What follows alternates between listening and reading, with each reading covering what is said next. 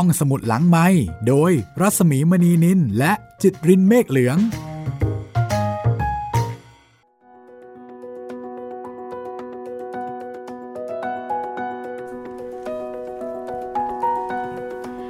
ป็นอีกหนึ่งตอนนะคะที่เราไม่ได้อยู่กันแค่สองคนค่ะครับเราผมมีแขกรับเชิญ คือคุณสมบัติผู้การ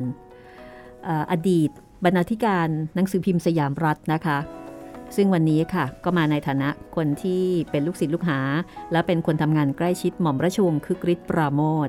มาร่วม 30 ปี แล้วก็เคยพูดคุยนะคะ เกี่ยวกับผลงานเล่มต่างๆ และที่สำคัญก็คือว่าอ่านงานของท่านมาทุกเล่มแล้ว ครับอินไซต์ยิ่งกว่าอินไซต์อินไซต์สุด ๆ เลยนะคะ วันนี้ก็เลยทำให้เราได้เห็นภาพของคุณชายคือกริดได้ชัดเจนมากขึ้นกว่าเดิม แล้วก็ได้เข้าใจบริบท เบื้องหลังงานเขียนแต่ละชิ้นด้วยครับผมนะคะเดี๋ยววันนี้มาตามกันต่อ เพราะว่าเมื่อวานเมื่อตอนที่แล้วเนี่ยเราตามรอยนะคุณจิตรินครับผมได้ตามสองรยเล่มไผ่แดงแล้วก็หลายชีวิตหลชีวิต แล้วก็มีแถมสี่แผ่นดินนิดหน่อย โอ้โห ก็เป็นเรียกว่าเล่มที่เคยอ่านกันเมื่อนานมาแล้วของ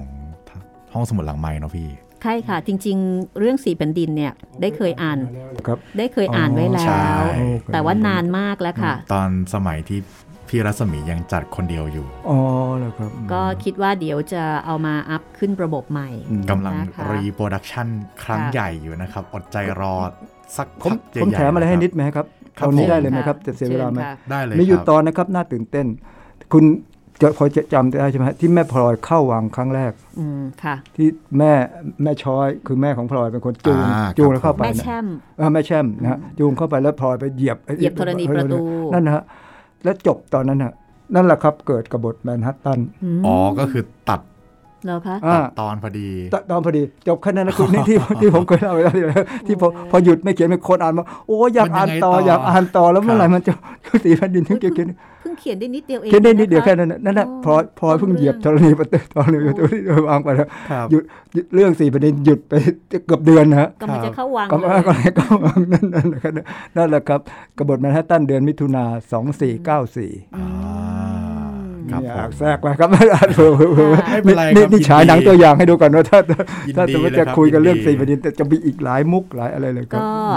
เอ่อสำหรับคุณผู้ฟังที่อยากฟังสี่แผ่นดินนะคะ อันนี้เราก็ขออนุญาตแทรกด้วยเช่นกันว่ารออีกแป๊บหนึ่งนะคะ กับการ reproduction แล้วเดี๋ยวจะเอามาอัพขึ้นในส่วนของ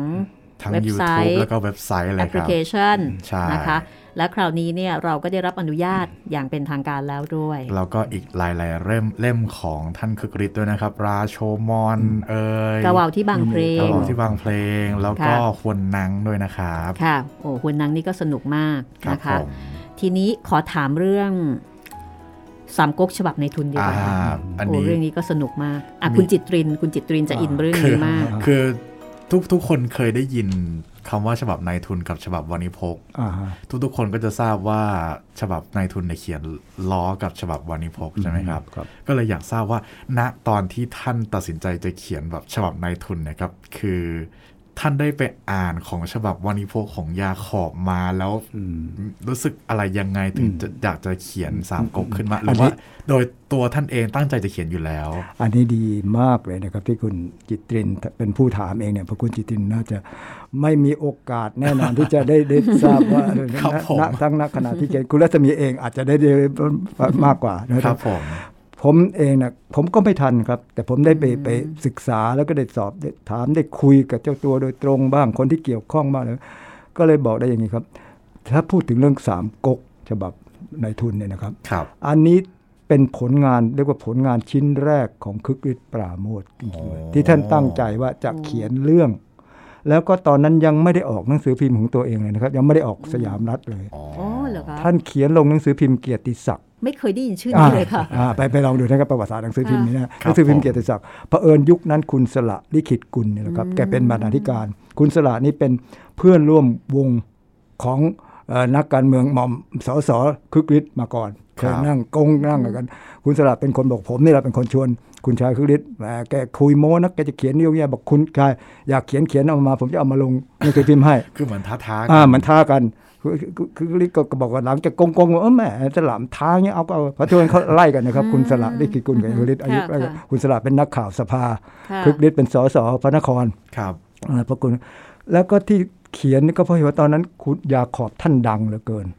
วันนี้ยาพบขดังอบมากเขียนแต่แต่แต่สามก๊กฉบับวันนี้พกนี่ค่ะโอ้โหคนรอติดตามอ่าน เขียนแล้วก็ ยาขอบท่านก็เป็นคนมีลีลามากบางทีท่านเขียนแล้วท่านก็หยุดท่านก็ไม่ค่อยนี่คนก็ได้แต่นั่งบอกโอ้ยเมื่อไหรจะเขียนอาจารย์ที่ท่านบอกว่าเชื่อไหมว่าผมเขียนสามก๊กของผมเนี่ยด้วยความหมั่นไส้อะ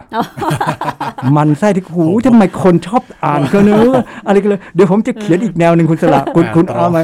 นั่นแหละครับท่านเขียนท่านด้วยความที่ท่านนี่อารมณ์ขันของท่านครับอารมณ์ที่อยากจะเย้าจะแย่คนอ่าฮะเมื่อเขามีสามก๊กฉบับวันนี้พกได้ค่ะผมเนี่ยรู้ว่าผมจะเขียนในทุนนะครับผมจะกินเหล้าไปเขียนไปอะไรอย่างเงี้ยครับแล้วก็นั่นนะครับแล้วถึงได้ออกสยามก๊กฉบับนายทุนขึ้นมา โดยเขียนครั้งแรกลงในเกียรติศักดิ์เอ่ออ่าตอนนั้นหงสืเนี่เกียยรติศักดิ์แล้วก็เขียนออกมาจนกระทั่งมาเรื่อยไม่จบอืมนะครับมาต่อจนจบในหนังสือพิมพ์สยามรัฐเมื่อตัวเองมาออกสยามรัฐอ๋อเองอีกครั้งหนึ่งอ๋อแล้วชีวิตแรกในนั้นนะถามผู้ชมนายทุนนะอันนั้นเรื่องแรกที่เขียนเขียนเรื่องเบ้งเฮก ก่อนครับอ่าฮะแบ้งเบ้งเฮกก่อนแล้วก็มาอ่าโจโฉแล้วค่อยมาพอพอเบ้งเฮกจบก็รู้สึกเออชักมีคนติดตามค่ะเบ้งเฮกมาจบจริง ๆ มาจบในสยามรัฐอืมอ่าไปเริ่มต้นอยู่ในอยู่ในเกียรติศักดิ์เลยนะครับครับแล้วพอเขามาออกสยามรัฐกันเนี่ยมาจบในสยามรัฐ แล้วพอจบสยามรัฐแล้วนั่นแหละครับอาจารย์คริสเตนบอกว่าถึงเวลาที่ท่านจะเปิดตัวโจโฉขึ้นมาได้แล้วอ่าแล้วตอนนั้นทำไมต้องมีคำว่านายกตลอดการด้วย สังเกตไหมฮะอ่านี่ค่ะ เป็นคำถามที่ต้องการจะถามนั่นแหละกับบริบทสามตรงอ่านี้สามก๊กจะบับนายทุนตอนโจโฉ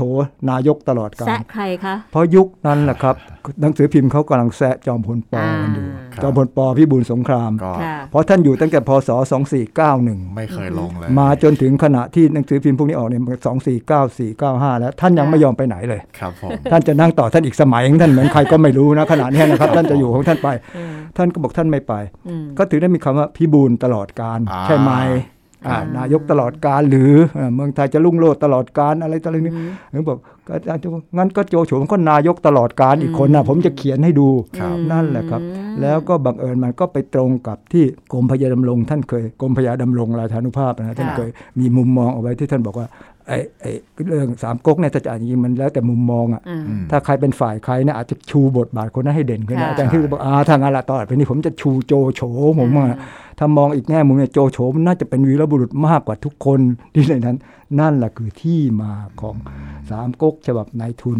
แล้วทำไมถึงเป็นนายทุน ก็เหตุที่อยากมันเนี่ยแต่พอยิ่งเขียนมันยิ่งสนุก แล้วท่านท่านยาขอบนะท่านเขียนทั้งท่านเหมือนแหมเป็นแหมสวยงามอ่าพริ้วใช่ปรายแต่ที่ท่านมีทั้งลูกเล่นทั้งลูกฮาลูกอะไรครับของท่านท่านมีเล่นทุกครบทุกรสคนก็กลับชอบไปอีกแนวหนึ่งโทษนะคะ ตอนที่เขียนสามก๊กฉบับในทุนเนี่ยสามก๊กฉบับวันที่พกจบสมบูรณ์หรือยังคะ ไม่สมบูรณ์ฮะอ๋อยืนยันว่าไม่สมบูรยังมีการณ์ทางนั้นก็มีคู่กันไปแต่พอคู่กันเนี่ยบางทียาขอบแกเริ่มรู้ตัวแล้วท่านเริ่มรู้ตัวแล้ว ว่าท่านมีคู่แข่งแบบนี้ครับไอ้ที่แนวของท่านอาจจะท่านก็เลยรู้สึกท่านสรุปจบว่าเอางั้นจบแค่ตรงนั้นไปเองแล้วคล้ายๆว่าอย่างนั้นแล้วผมได้ยินเอ่อว่าอย่างนั้นนะฮะมีโอกาสมีโอกาสได้คุยกันไหมคะหมายถึงคุณใจคึกฤทธิ์กับยาขอบ อันนี้ผมเคยถามแต่บอกอาจารย์คือท่านท่านเนี่ยท่านเกรงๆในทางรุ่นพี่อยู่ท่านบอกไม่ถึงขนาดนั้นอย่าขอบท่านโอ้ย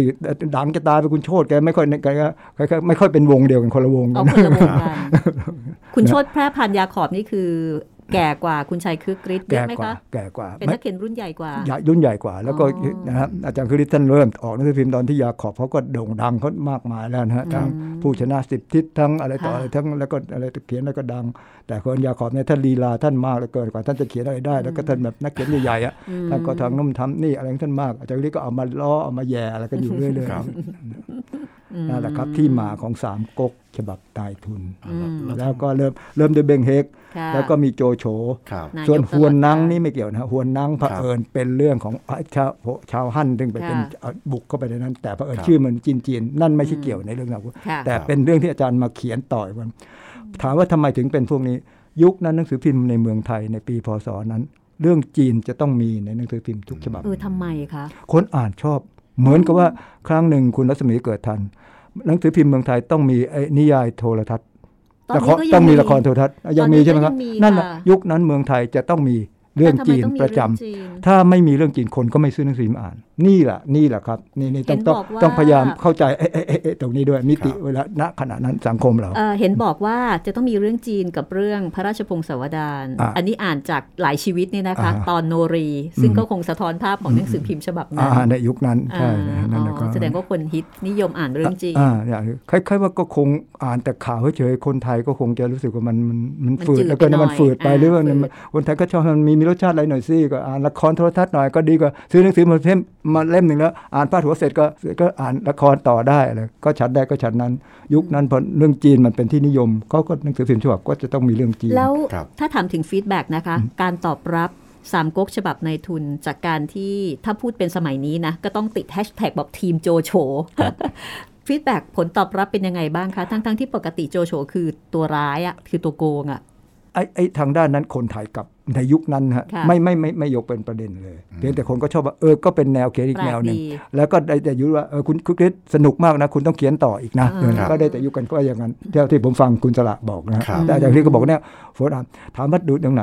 มันดูได้จากยอดพิมพ์หนังสือออยอดของรายวันครับบอกว่าพอผมผมเขียนเรื่องนี้ยอดมันดีดีแต่พอจบเข้าปั๊บคนก็พอแล้วจบแล้วไม่ซื้อไม่ซื้ออ่านแล้วไปซื้ออื่น มันยอดมันก็ตกลงอาจารย์บอกเนี่ยวัดดูนี่ พอยอดพิมพ์ยอดขายมันดีขึ้น เพราะว่ามีเรื่องลงต่อเรื่องครับอาจารย์ก็เลยถึงต้องลงมือเขียนหนังสืออยู่เขียนนิยายอยู่เรื่อยๆเขียนเรื่อยๆค่อยใส่ไปเลยนะเหมือนกับว่าเป็นจุดขายจุดเนาะขายด้วยครับอืมแล้วท่านทำงานหนักจริงๆนะฮะท่านหนักคือท่านเขียนหนังสือวันต่อวัน แล้วบางทีเขียนสี่แผ่นดินนี่ใครจะนึกนะเขียนวันต่อวันนะฮะวันละตอนสี่ห้าหน้าสี่ห้าหน้า เป็นกระดาษยุคนี้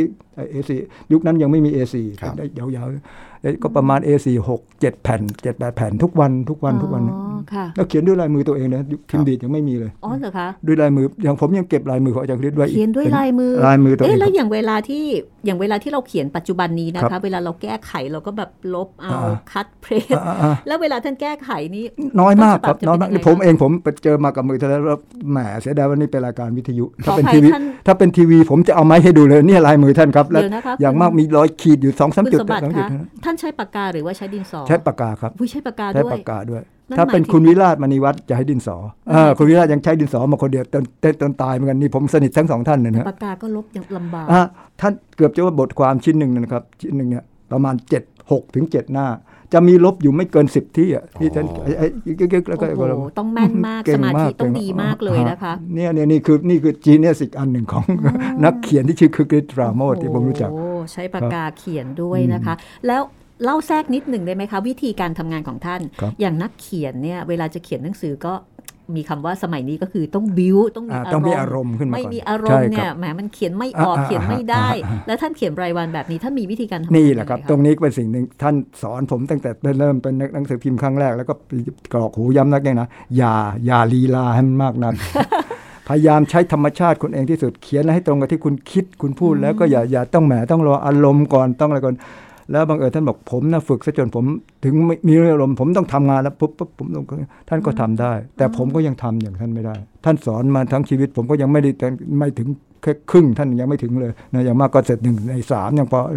ก็แค่นั้นนะแต่ว่าท่านทำได้จริงคือๆท่านโดยที่ว่าท่านบอกว่าขั้นที่หนึ่งคุณนึกเอาก่อนอืมว่าต้นกลางท้าย ให้มันได้สามส่วนอะคุณเขียนครานี้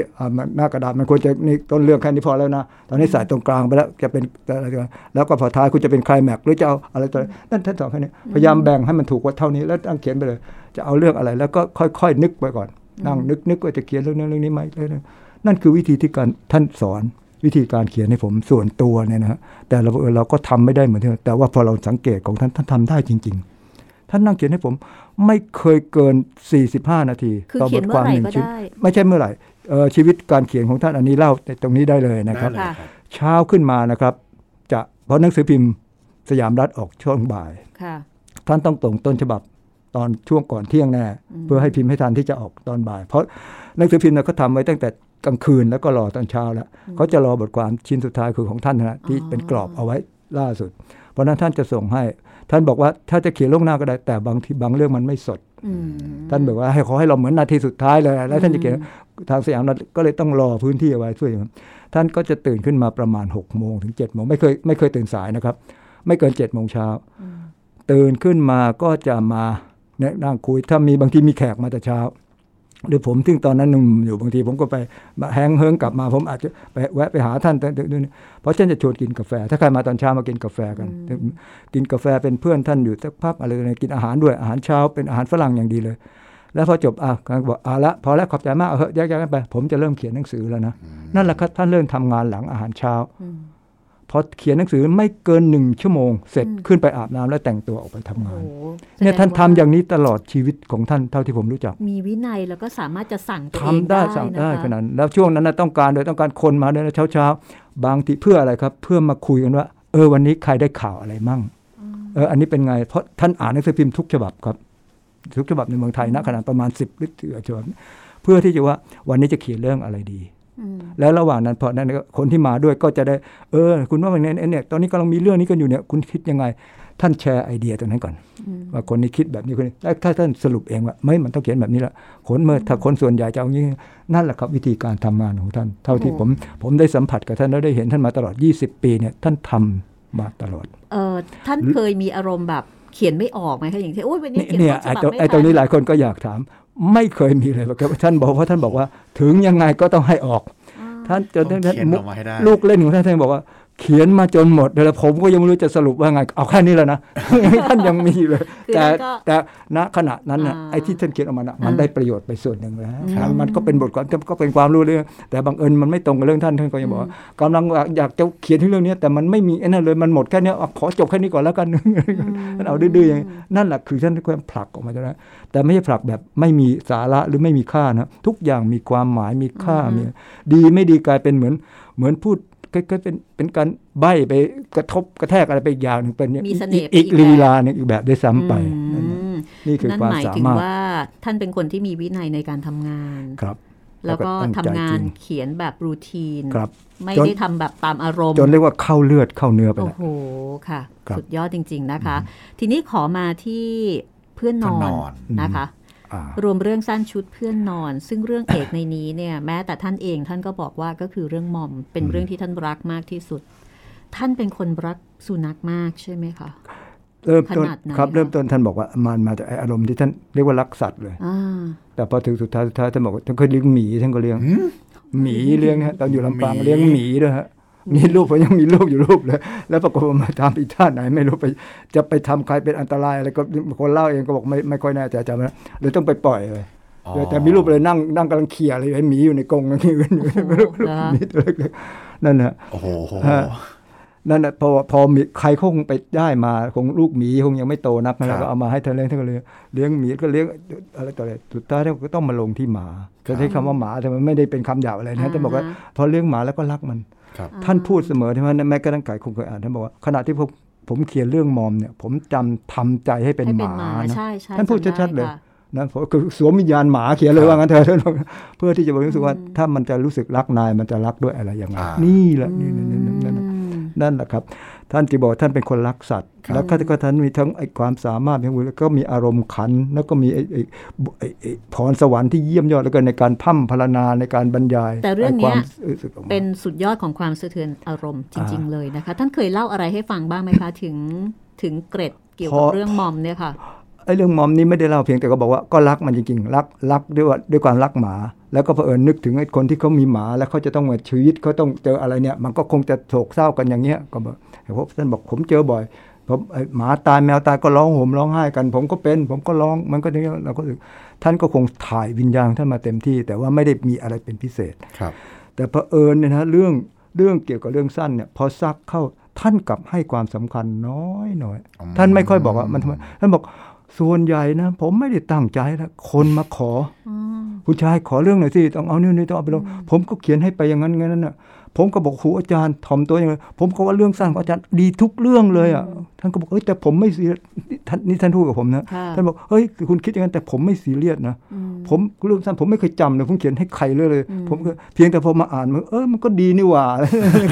เออก็สนุกดี แต่คนอ่านโอ้โหตบมือคนตัวเรียกว่าเรื่องนี้ยท่านกลับให้ความสำคัญ ให้ให้ความสำคัญกับการเขียนเรื่องท่านเนี่ยไม่มาก แล้วท่านให้ความสำคัญกับการเขียนถ้าเขียนถ้าการวิจารณ์แล้ว หนังสือไอ้คอลัมน์รายวันนี้มากกว่าว่า ท่านวันนี้ท่าน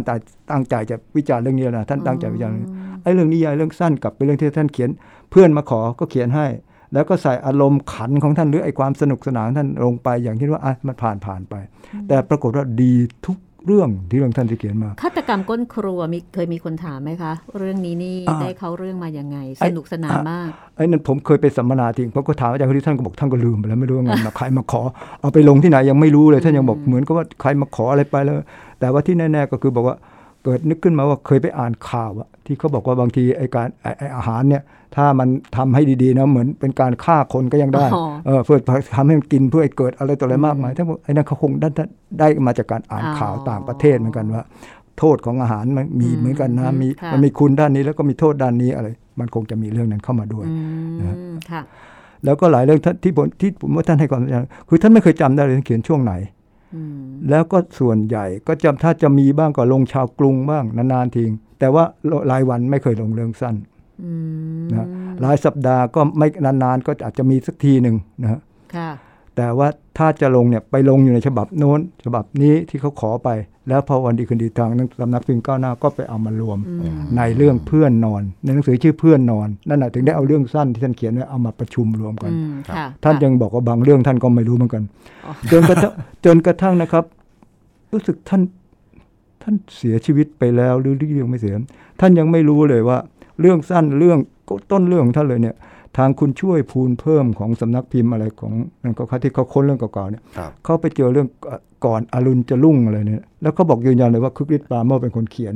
แล้วเขียนดีดีๆแล้วท่านยังบอกเออเออผมก็เพิ่งนึกออกเนี่ยเออเขาก็ช่างเก็บแต่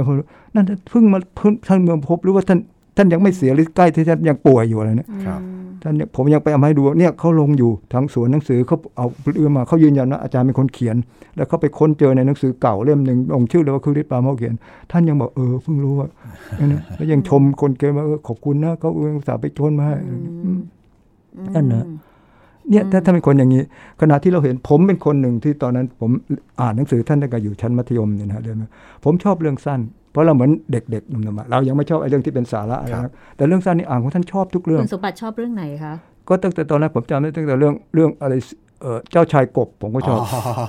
นะดูที่อ่าเขียนออกมาได้ยังไงอีศบเออเดี๋ยวนะไม่ใช่เจ้าเจ้าชายกบเจ้าชายไอ้ที่ผู้หญิงเอากบมานั่งเลี้ยงเอากบมานั่งกอดด้วยตัวงอะไรเนี่ยอ่าจะจะไปค่ะแต่งงานจะไปงานเต้นรำกับเพื่อนเนี่ยค่ะแล้วดูสิเขียนเรื่องไม่กี่หน้าเลย เขียนออกมาได้ยังไงผมยังนึกอย่างนี้จะเก่งเก่งๆ นะอืมแล้วก็เรื่องบ้านแขนขาดก็เป็นเรื่องที่ดังอันหนึ่งค่ะนะสอสอค่ะในสภาเรื่องผมชอบเรื่องสั้นท่านแทบทุกเรื่องแล้วมาอ่านตอนนี้นะครับผมก็ว่าทันสมัยหมดเลยอืม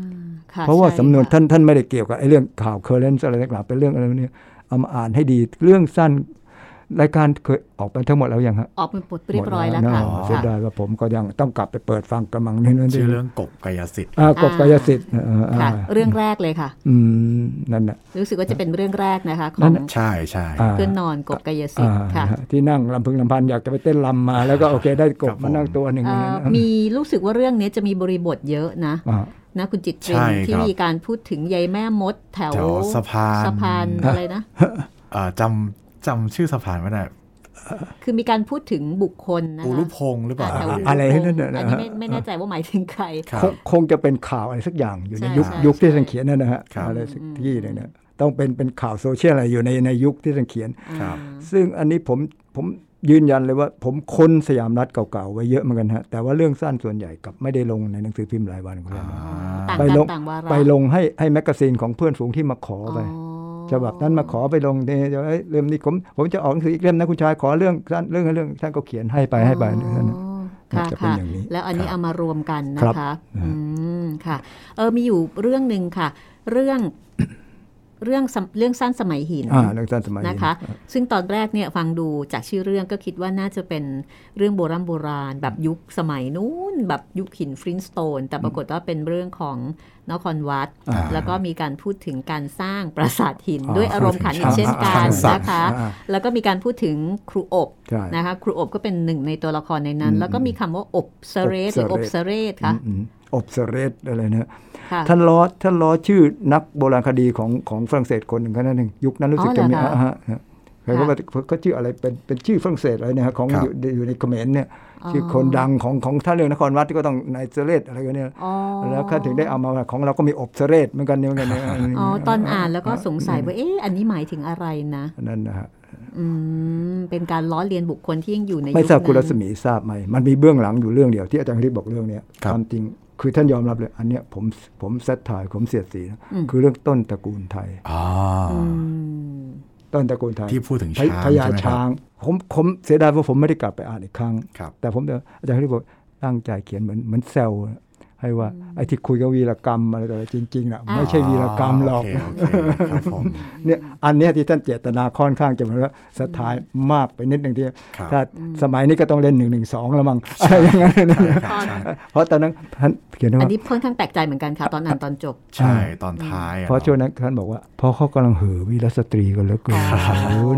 ครก็อู้เชิดชูคนนั้นเป็นวีรสตรีเรียนสูงคนนั้นคนนั้นโทษนะคะ ท่านเป็นคนขี้หมั่นไส้เลยขี้มีรำคาญที่มากใช่กับไหมากมาก แล้วท่านเอาอารมณ์อันเนี้ยมาเล่นกับเรื่องสั้นเยอะที่สุดครับในกระบวนการเขียน ท่านเอาอารมณ์หมั่นไส้คนบ้าง ได้ยินอะไรมาอยากจะแดกดันมันบ้างอยากจะซัดทายมันบ้างเอามาใส่ใน เรื่องสั้นมากที่สุดในกระบวนงานเขียนด้วยค่ะกันอย่างเช่นเอ่ออีศบสามมิติอ่านะนะคะนะที่ท่านก็เหมือนกับจะล้อเลียนอีศบนั่แล้วนก็น่ะมองอีกมุมหนึ่งอ่าฮะอ่าซึ่งก็เป็นความเป็นเสน่ห์อีกแบบนั่นหนึ่งน่ะอ่าอ่าถ้าถึงเมื่อกี้คุณรัศมีถามว่าชอบอะไรที่สุด ถ้าสมัยผมหนุ่มๆ ผมจะชอบเรื่องสั้นของนั้นทุกเรื่องเนี่ยเพื่อนนอนเนี่ยผมจะเป็นคนอ่านที่อ่านได้อยังมีความสุขที่สุดอ่านกี่รอบกี่รอบก็เลยอ่านแต่พอโตขึ้นมันก็เลยเปลี่ยนไปแล้ว เราไปชอบอีกแนวหนึ่งแล้วแล้วก็เลยไปเอ็นเอ็นแต่พอถึงถามท่านทีไรท่านกลับไม่ค่อย ไม่ค่อยสนใจอะไรแค่อ้าวเรื่องสั้นอืมเหรอครับอ่าฮะท่านก็บอกก็งั้นนะโอเคก็ได้ก็ได้โอเค แล้วในความเป็นจริงเนี่ยนอกเหนือไปจากการเขียนคอลัมน์ที่ท่านมองว่ามันเป็นประโยชน์ต่อการวิพากษ์วิจารณ์เพื่อบ้านเมื่อเมืองอะไรอย่างเงี้ยนะคะครับท่านชอบเขียนแนวไหนมากที่สุดถ้าเกิดว่าโดยตัวของท่านเองเลยเนี่ย ท่านเคยพูดไหมคะว่า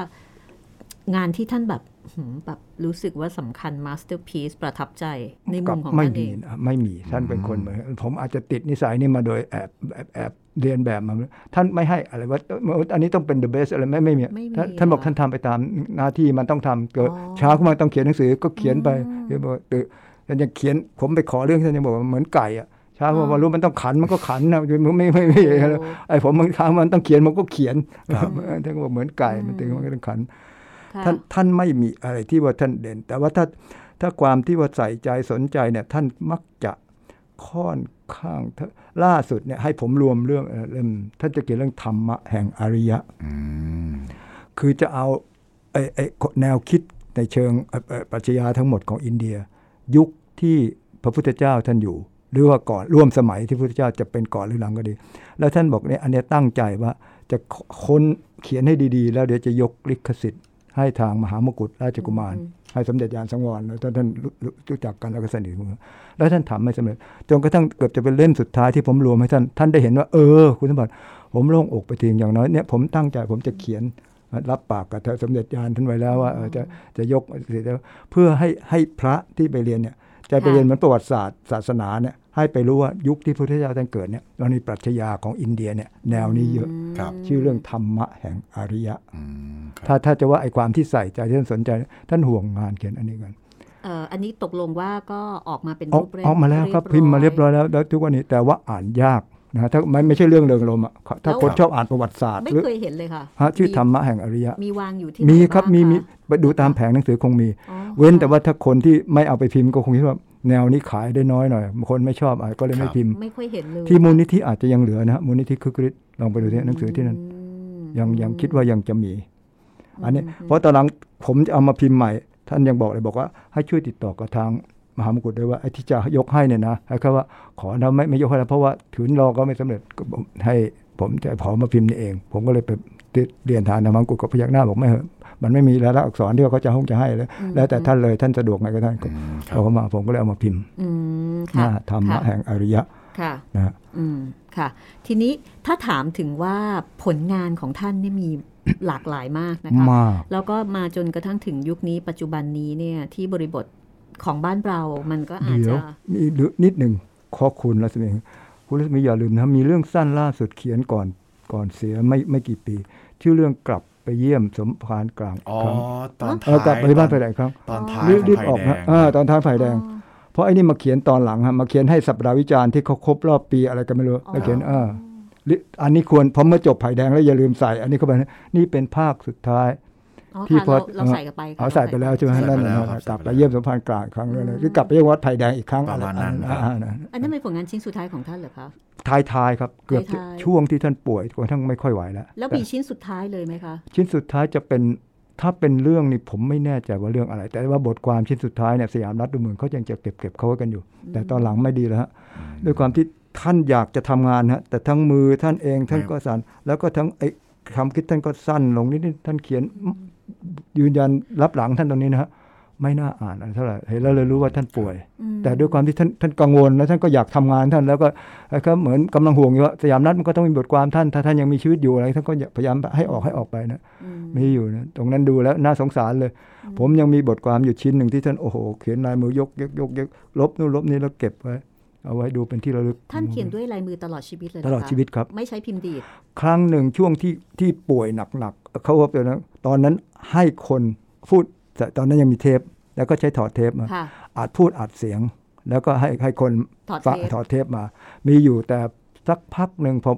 กลับมามือไม้แข็งแรงท่านบอกพอแล้วผมไม่ชอบไอ้แบบนี้ ผมเขียนด้วยมือผมเองดีกว่า ท่านก็เลยหยุดโอ้โท่านให้เหตุผลไหมคะทำไมถึงไม่ใช้พิมพ์ดีดท่านไม่ไม่เคยพิมพ์มาตั้งแต่เริ่มต้นเลยโอ้ ไม่เคยไม่เคยพิมพ์เลยนะทำสยามรัฐเนี่ยไม่เคยพิมพ์ดีดเลย ใช้โอ้โหใช้เนี่ยปากกากับมือของท่านเองเนี่ยตอนเขียนด้วยปากกาเขียนด้วยลายมือทั้งหมดเลย และลายมือของท่านผมเก็บไว้เกือบหมดนะได้หลายได้ได้ได้ประวัติศาสตร์เลยนะะครับนี่ในยุคผมเก็บเพราะผมถือว่าตอนนั้นผมอยู่เป็นบรรณาธิการอยู่ ผมต้องเป็นคนตรวจรักษาต้นฉบับของท่านผมเก็บเอาไว้ได้เหมืออ๋อค่ะครับแล้วถ้าเกิดว่าพูดถึงคนรุ่นใหม่นะคะ ที่อาจจะมี พื้นฐานการรับรู้ที่แตกต่างไปจากคนรุ่นคุณสมบัติ ที่อาจจะชื่นชอบอ่านงานของท่าน แล้วก็รู้สึกอินไปกับเรื่องราว ถ้ากับคนรุ่นใหม่ในยุคนี้เนี่ยค่ะ ถ้าจะให้แนะนำงานเขียน คุณสมบัติคิดว่าพอจะมีเล่มไหนไหมคะที่สามารถจะส่งต่อ แล้วก็เป็นประโยชน์กับคนรุ่นใหม่ สื่อสารกับคนรุ่นใหม่ได้ผมแนะนำได้ว่าถ้าอยากจะรู้จักอาจารย์คริสแต่ตอนนี้เด็กทุกคนก็คงจะรู้จักเมื่อก่อนหน้านี้เองผมเนี่ยบอกว่า ได้ยินว่าเด็กเขาบอกว่าไอ้เรื่องมอมเป็นเรื่องที่เขาต้องอ่านครับสมัยชั้นประถมใช่ไหมฮะได้ยินไม่รู้เท็จจริงยังไงผมไม่รู้เป็นหนังสืจักออ่านนอกเวลาเออนไม่อกเวรู้ลาเดี๋ยวนี้ยังใช่เป็นไหมอยู่ไหมถ้าเป็นปัจจุบันคงไม่ใช่แล้วอ่าแต่แต่ก่อนเคยมีใช่ไหมฮะค่ะเพราะผมเคยทำค่ะเด็กคือบอกยุคที่เขาเรียนเนี่ยมีมีให้เขาได้อ่านเรื่องมอมเนี่ยว่าเป็นเรื่องเรื่องอ่านนอกเวจำลาได้รางๆนะคะเออผมว่ามีนั่นนะฮะจึงบอกว่าถ้าจะเริ่มจริง ๆ โดยไม่ให้มีอะไรเนี่ย อ่านเรื่องเรื่องสั้นอะไรของท่านพวกเนี้ยนะให้ ดูก่อน แล้วก็ที่ชื่นชอบในลีลาอันนี้ แล้วก็ทำไมทำไมอะไรนะ ค่อยๆ ขยับขึ้นไป ไปลองอ่านเนี่ยเรื่องเรื่องสั้นแบบในเพื่อนนอนนี่ก็ได้ สุดท้ายถ้าเมื่อไหร่ละครสี่แผ่นดินเขาจะมาฮือฮากันอีกคุณลองเริ่มจับอ่านสี่แผ่นดินครับแล้วจะรู้สึกว่านั่นแหละ จะเห็นคุณค่าของคนชื่อคึกฤทธิ์ปราโมชมากขึ้นอืมว่าเป็นยังไงแล้วในสายตาของคุณสมบัติมองว่าผลงานชิ้นไหนของท่านที่เป็นมาสเตอร์เพ e ในสายตาของลูกศิษย์ในสายตาคนที่ทำงานกับท่านมานาน ใจผมว่าถ้าถ้าจะเลือกตอนนี้ผมคงต้องให้สี่แผ่นดินนั่นแหละเป็นเรื่องเดียว ที่ว่าถ้าจะมีคนตั้งใจเขียนแล้วมันก็ได้เป็นน้ำเป็นเนื้อได้มะมีมีเอเอความจุความหนาของเรื่องได้มากที่สุดถึงขนาดนั้นนะฮะเรื่องนั้น แต่ก็ไม่ใช่แปลว่าดีที่สุดด้วยนะครับครับในมันก็ดีในยุคในสมัยตอนนี้มันก็บางตอนมันก็อาจจะดูแล้วมันก็ธรรมดางั้นๆนะก็เลยอยากจะบอกว่ามันอยู่ขึ้นอยู่ว่าชอบอะไร ถ้าเราชอบแนวไหนเนี่ยท่านมีให้อ่านทุกแนวอืมเท่านั้นเอง นะเรื่องขุนช้างขุนแผนฉบับอ่านใหม่ ของท่านก็น่าสนใจค่ะอันนั้นผมเป็นคนพิมพ์เองค่ะเพราะท่านเกิดเขียนขึ้นมา เรื่องเออถ้ากลับมาดูอ่านแล้วก็อ่านขุนช้างขุนแผน แต่มองอีกมุมหนึ่งตีความอีกอันหนึ่งก็ยังโอเคครับอืมแล้วบางทีข้อเขียนของท่านอีกหลายชิ้น เรื่องอารยธรรมไทยแอบแอบแฝงแฝงอยู่ในเครื่องแต่งกาย อยู่ในเรื่องอาหารการกินอะไรต่ออะไรพวกเนี้ยนะตรงนี้เนี่ยแต่ว่าอย่าเอามายึดที่ว่าต้องต้องพิมพ์ตามต้นฉบับนะ ตัดตอนหรือเอามานะอัปเดตเอามาอีดิทให้มันค่อนข้างจะให้มันร่วมสมัยนิดหน่อย หรือตัดตอนเอามามาเล่นกับสื่อ ซึ่งเป็นสื่อยุคนี้ใส่ภาพเข้าไปแล้วก็เป็นคำเป็นคำบรรยายได้ปะถ้าเราสามารถจะปรับปรุงงานของท่านเนี่ยให้มันมาเข้ายุคเข้าสมัยเนี่ยผมว่าอันนี้เป็นสิ่งที่น่าจะชวนเด็กรุ่นใหม่ ซึ่งซึ่งเรียกว่าก็สนใจท่านแล้วก็ชอบอยู่แล้วนะฮะช่วยกันค้นหาพวกเนี้ย คนแก่ๆอย่างผมอย่างพวกเราเนี่ย ผมว่าเราสนับสนุนอันนี้ดีกว่าที่จะบอกให้เด็กแกะต้องอ่านเล่มนี้ดีหรือว่า เพราะถ้าเกิดไม่ชอบจริงมันก็เหมือนเขาก็ไม่ถูกรสนิยมเขาก็ไม่อ่านครับอืมค่ะเราต้องเราคงต้องต้องพยายามปรับอืมวิธีการกันบ้างเหมือนกันนะฮะว่าจะจะคิดจะทำกันโดยที่ไหนดีครับคือจะจะยึดอยู่ว่าจะเป็น paper อย่างเดียวหรือจะเป็นเสียงอย่างเดียวมันก็ไม่ใช่ แต่เท่าไหร่มันสามารถจะผนึกหรือว่าพบกันคนละครึ่งทางแล้วก็ รวบรวมเป็น content ใหม่อะไรแปลกๆขึ้นมา เหมือนอย่างที่คุณพยายามทำสื่อเสียงแล้วแล้วก็มีการคุยเคยอะไรกันไปอย่างนี้เนี่ยก็ก็เป็นอีกวิธีหนึ่ง แต่มันก็ไม่ให้จบตรงนี้มันคงต้องถ้ามันมีอะไรได้ดีกว่านี้ทำไปเลยอืมนะหรือจะสามารถจะใส่ได้อีกอีกสื่อหนึ่งแทรกเข้าไปอีกแบบหนึ่งหรือจะตอบรับกลับมายังไงจนกระทั่งผมผมรอคำถามของท่านผู้ที่สนใจอยู่ฮะแม้กระทั่งท่านอยากถามเราเองตรงๆ และอยากให้ผมละมา ผมยินดีเลย นะครับจะให้คุณอยากรู้เรื่องอะไรมา จะให้เห็นทั้งภาพทั้งเสียงโดยลักษณะอื่น ซึ่งไม่ใช่ลักษณะนี้ก็ยังยินดีอีกเช่นกันอืครับผมค่ะ แล้วถ้าถามถึงมุมมองที่มีต่อคุณค่างานของหม่อมราชวงศ์คือกริชปราโมทถ้ามองท่านในฐานะที่ท่านเป็นนักเขียนคนหนึ่งเนี่ยนะคะ คุณสมบัติมองว่าท่านเป็นนักเขียนที่คุณค่างานสำคัญของท่านนี่คืออะไรบ้างคะที่เป็นประโยชน์ต่อคนอ่านและสังคมไทย ที่น่าสนใจจริง ๆนะครับ การใช้ภาษาลองดูเถอะครับครับ อ่านท่านแล้วดูภาษาเขียน ถ้าอยากจะเขียนหนังสือนะฮะพยายามลองลองดูว่าท่านเขียนหนังสือแบบนั้นคือ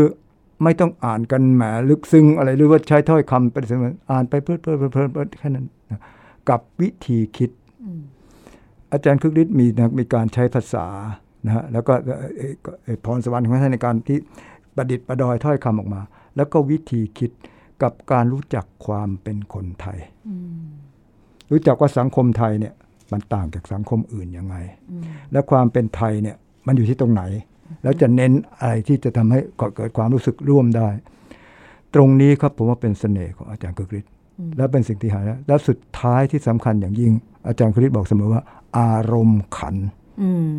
มอารมณ์ขันพยายามมีเข้าไว้อืมในค่ะงานเขียน มันจะดีกว่าแบบเขียนแบบ เคร่งเครียดซีเรียสจงจะต้องมีเอาเกณฑ์เอาเงินท่านบอกเคยบอกกับผมว่า อารมณ์ขันที่ภาษาอังกฤษใช้คำว่า sense of humor ค่ะไม่ใช่อารมณ์ขันที่เฮฮาตลกโปกฮาไม่ใช่ แต่เป็นอารมณ์ขันที่มองโลกให้มันครบทุกด้าน ให้เห็นโลกว่ามันมีทั้งดีทั้งร้าย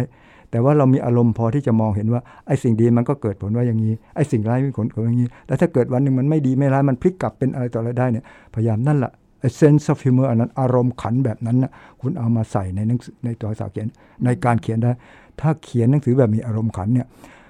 คนอ่านไม่เบื่อหรอก และคุณก็จะมีเรื่องให้เขียนได้เยอะ ผมว่าสิ่งพวกนี้น่าศึกษาน่าสนใจมากนะครับ แต่ว่าตอนนี้พอโลกมันมีสื่อใหม่ขึ้นมา คือสื่อค่ะพวกนี้เนี่ยค่ะสื่อพวกนี้อารมณ์ขันน้อยลงไป รู้สึกไหมคะว่า ความขัดแย้งในยุคนี้สิ่งที่ขาดไปคืออารมณ์ขัน แน่นอนครับ ทำยังไงดียุคนี้แล้วก็ไม่ใช่อารมณ์ขันที่จะต้องเป็นเอาจริงเอาจังขายหัวล็อกกันอย่างเดียวหรือโจกโจกกันอย่างเดียวอะไรไม่ใช่อะนะครับ อารมณ์ขันที่แบบที่ผมว่าเนี่ยนะให้มองมองว่าโลกมันมีทุกด้าน ครบทุกด้าน เราพยายามมองโลกอย่างเข้าใจ เขาคือใคร เราคือใครค่ะแล้วเราควรจะอยู่จะทำกันยังไง แล้วเราควรจะมองกันอย่างรู้สึกว่าอืมมันก็อย่าอย่าไปยึดไปอะไรมันมากนักหนาแล้วก็นะอยู่ร่วมกันอย่างที่เรารู้สึกว่าเราเป็นเพื่อนที่ดีต่อกัน มันดีกว่าอยู่แบบขัดแย้งกัน ไหมในยุคหัวเราะกันนั้นสักกากหนึ่งมันก็ขับมันก็หมดปัญหาอะไรไป ในยุคนั้นเนี่ยนะคะ ท่านมองความขัดแย้งด้วยสายตายังไงคะท่านบอกว่าที่ท่านท่านพูดเหมือนพูดเล่นกับผมเนี่ยท่านบอกว่าคนที่กำลังแหมตอนนั้นจอมพลปอท่าน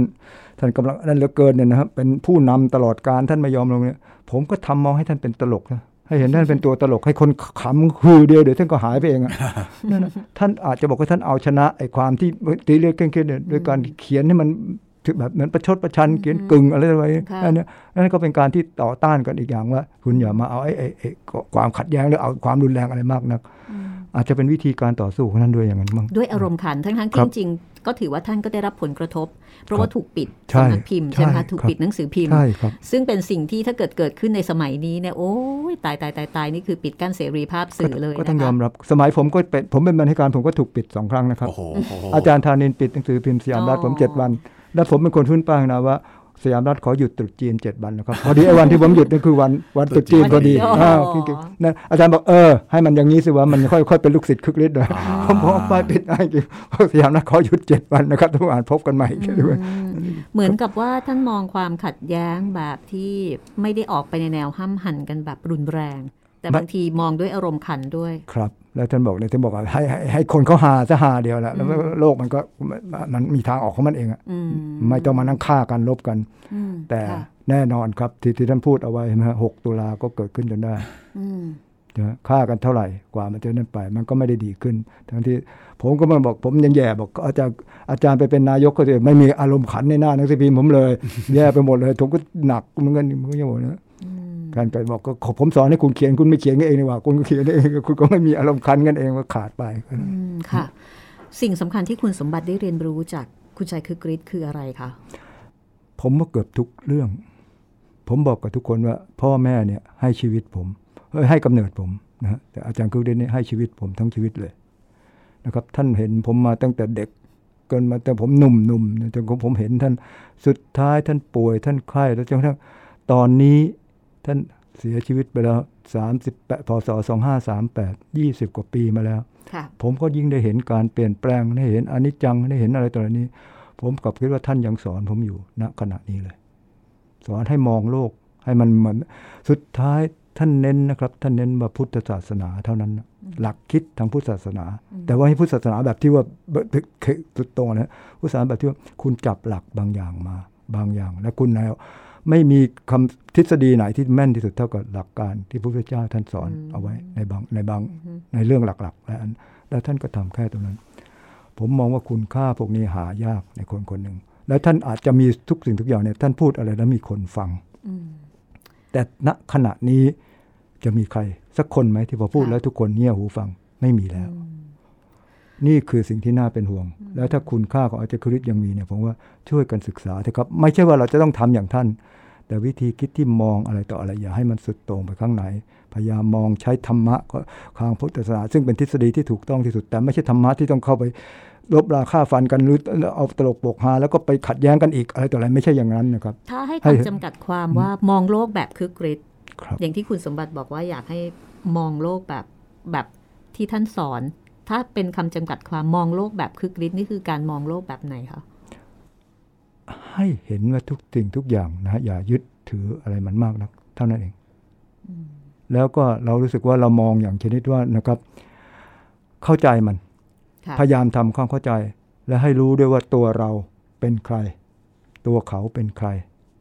อืมค่ะนะรู้เขารู้เราครับ แล้วก็รู้ดูด้วยว่าเราทำได้แค่ไหน ถ้าเราอยู่ในหน้าที่ที่ไหนเราควรทำอะไร แล้วก็ทำตัวให้มันนะฮะอย่าให้เขาให้เขาเดือดร้อน ได้เป็นดีที่สุดอืมค่ะแล้วก็มีอารมณ์ขัน มีอารมณ์ขัน ซึ่งก็น้อยลงผมเนี่ยเกือบจะว่าพอยิ่งแก่ก็ยิ่งคิดถึง แล้วก็ยิ่งหาหาอารมณ์ขันไม่ได้ แล้วยังนึกอยู่ในใจทุกวันนี้ไม่มีไอ้ตรงนี้ TikTok TikTok เราก็มีอารมณ์ขันกันแค่ TikTok TikTok เนี่ยนะฮะแต่ว่าเหนือจากนั้นมันมีอื่นอีกไหมที่เราจะพยายามคิดได้ว่ามนุษย์ควรจะมี humor ให้มากกว่านี้ค่ะมันจะลดความขัดแย้งไปได้เยอะเลย humor ซึ่งไม่ได้แปลว่าต้องโจกกันอย่างเดียวไม่ใช่ค่ะแต่ humor ที่มองอะไรอย่างเข้าใจว่ามันมีจะไปยึดมั่นถือมั่นอะไรมากมายนักครับแล้วก็ไอ้คนเรามันมีทั้งดีทั้งไม่ดีอะค่ะถ้าเรามองกันด้วยไอ้ไอ้สิ่งที่ดีๆเนี่ยความจริงมันก็จะช่วยทำอะไรให้ดีกว่า จะไปยกแต่สิ่งที่ไม่ดี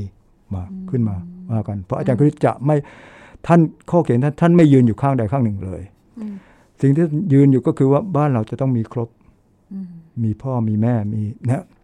ศาสนาอืมแล้วก็มีสถาบันซึ่งเราเคารพนับถืออยู่อืมแล้วอยู่ในสิ่งที่ตราตรึงอยู่ในหัวใจของเราด้วย ท่านถึงได้บอกวันดีคืนดีท่านบอกคุณช่วยติดตารางให้ผมหน่อยได้ไหมถ้าผมจะเขียนวิจารณ์พระมหากษัตริย์สักวันหนึ่งอะไรทำนองนี้นะฮะแล้วท่านเขียนจริงอือฮึๆแล้วก็เคราะห์ดีนะครับ ว่าแต่โอเค ท่านก็ออกมาแล้วทุกสิ่งทุกอย่างมันก็ดี ผมก็ไม่ต้องติดตารางอ๋อก็ท่านค่ะครับ ท่านมีอารมณ์ขันจริง ๆ นะครัคะบผมขอติดตารางครับให้หน่อยนะฮะถ้าถ้าขันอย่างนี้ผมอาจจะไม่ขันด้วยนะครับอันจริงเพราะผมผมยังนึกอยู่ในใจนะถ้าสมมติว่าอาจารย์คือฤทธิ์ท่านเป็นคนเขียน ท่านจะรอดแล้วมันจะจำแต่บอกอยเนี่ยผมก็ยอมมาผมนึกในใจได้อย่างนั้นนะสุดท้ายก็มันเนี่ยแต่ผมยังบอกเลยถ้าเกิดผมไม่ไม่ยอมนี่อาจารย์ ผมก็เปลี่ยนเป็นคนอื่น คุณก็ให้ผมผมก็ให้คุณลาออกจากบกแล้วเดี๋ยวผมตั้งบกใหม่แล้วผมก็เขียนท่านก็ยังมีอารมณ์ขันใส่ผมว่าอย่างนั้นอีกครับผมคุณจิตรีมีอะไรจะเสริมไหมครับ ในฐานะคนรุ่นใหม่ที่อ่านงานท่านคึกฤทธิ์มา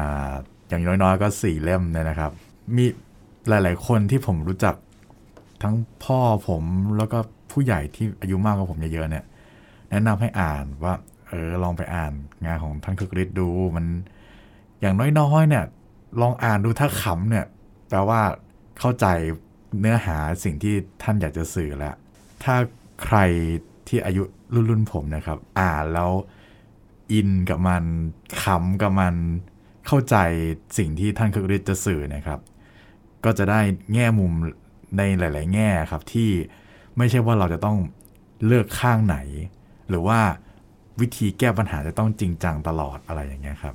วัยรุ่นใช้คำว่าวัยรุ่นแล้วกันลองไปหาอ่านหนังสือของท่านคือฤทธิ์ดูชอบไม่ชอบไว้ค่อยว่ากัน ฝากพลิกพลิกดูเท่านั้นแหละครับครับท่านผมลองดูนะฮะแต่แบบที่ผมว่าเนี่ยถ้าอะไรถ้าถ้าตอนนี้เดี๋ยวนี้ว่าถ้ายุคนี้ไม่มีมอมไม่ต้องอ่านมอมเป็นเวลาแล้วลองลองเอาเรื่องมอมใครยิ่งคนรักสัตว์นะถ้าไม่เคยอ่านเรื่องมอมนี่ไม่ได้เลยนะครับถ้าคนครับจะเป็นรักสัตว์รักแมวรักหมาอะไรเนี่ยลองไปอ่านเรื่องมอมดูนะค่ะเป็นเรื่องแล้วที่ก็อ่านเรื่องยากมากๆแล้วที่เลยผมว่าเรื่องของคนรักหมาเนี่ยที่ที่ผมค่ะรวมเอาไว้นี่ก็เป็นอีกอันหนึงครับถ้าใครรักหมานี่ไม่อ่านเรื่องนี้ไม่ได้นะครับเรื่องเรื่องของคนรักหมาเนี่ยครับถ้าเกิดว่าอยู่ใน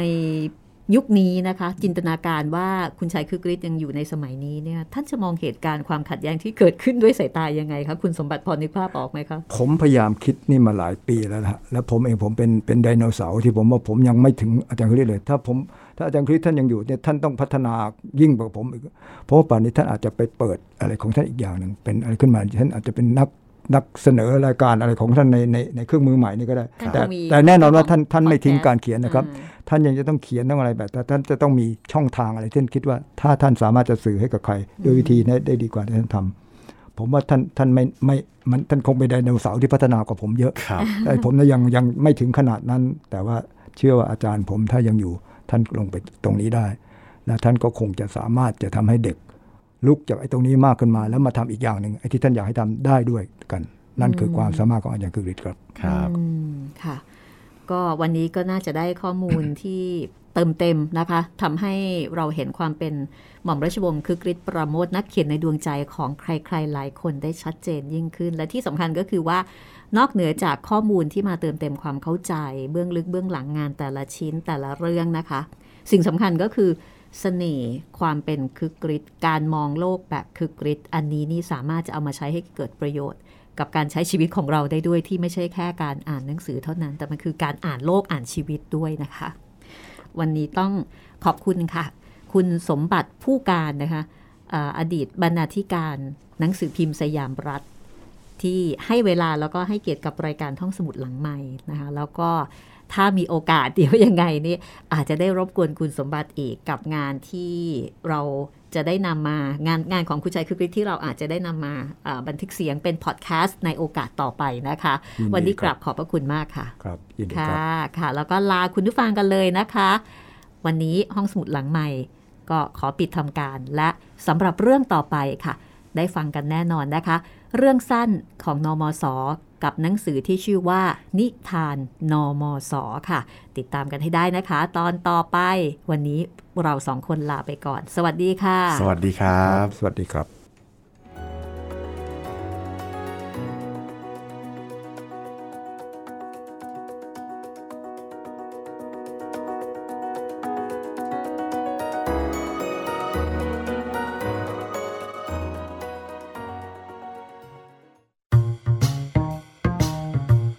ห้องสมุดหลังไม้โดยรัสมีมณีนินและจิตรินเมฆเหลือง